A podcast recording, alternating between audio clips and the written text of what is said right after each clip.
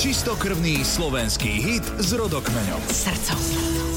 Dnes skupina Modus a ich Veľký sen mora z roku 1977. Zvláštnosťou tejto piesne je, že autor hudby Janko Lehotský dovtedy vždy posielal textárom svoje hudobné podklady, ku ktorým potom oni hľadali tie správne slová a vety. Väčšinou to bol Kamil Petraj, ktorý je označovaný za dvorného textára Modusu.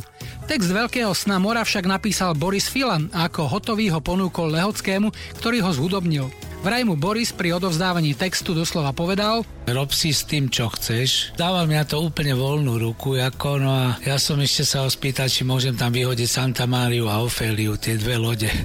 Ale on povedal úplne kľudne, že nech si s tým robím, čo chcem aj ako tak. Tak potom takto vznikala táto pesnička na text. No a ten text v podstate bol potom veľmi zaujímavý, potom to výhazové tých dvoch lodí. Tá atmosféra tých lodí a toho všetkého som to chcel nejakým spôsobom dať do klávesov, no tak snáď sa to podarilo. Tam bol rozdiel akorát to, že kto to bude spievať, tú skladbu, lebo ja v podstate som nad tým nerozmýšľal ešte vtedy ako nejako, že by som si to urobil ako sám. Málo kto vie, že v súvislosti s touto piesňou sa pôvodne naozaj reálne uvažovalo o tom, že Janko Lehotský zostane len autorom a pieseň naspieva niekto iný. Najčastejšie sa spomínali dve mená, Jana Kocianová a Karol Duchoň, no nakoniec si to Janko rozmyslel. A potom som zistil, že sa mi to páči viac a viac, tak som si hovoril, tak prečo neskúsim to ako si zaspievať a takto to nejakým spôsobom vzniklo. Ako sa rodila tá hudobná zložka, tá samotná melódia?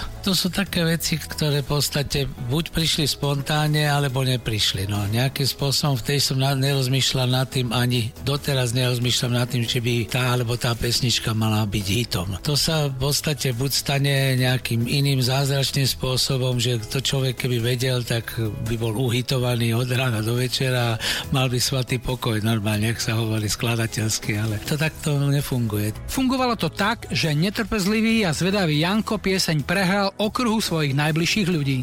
U tých mám taký testomer, tak som sa snažil nejakým spôsobom tú melódiu si takto vymyslieť, no a som to vždycky dal testovať. Tá pieseň má pre interpreta, v tom prípade speváka zároveň, tú výhodu, že v tom refréne sa spieva va.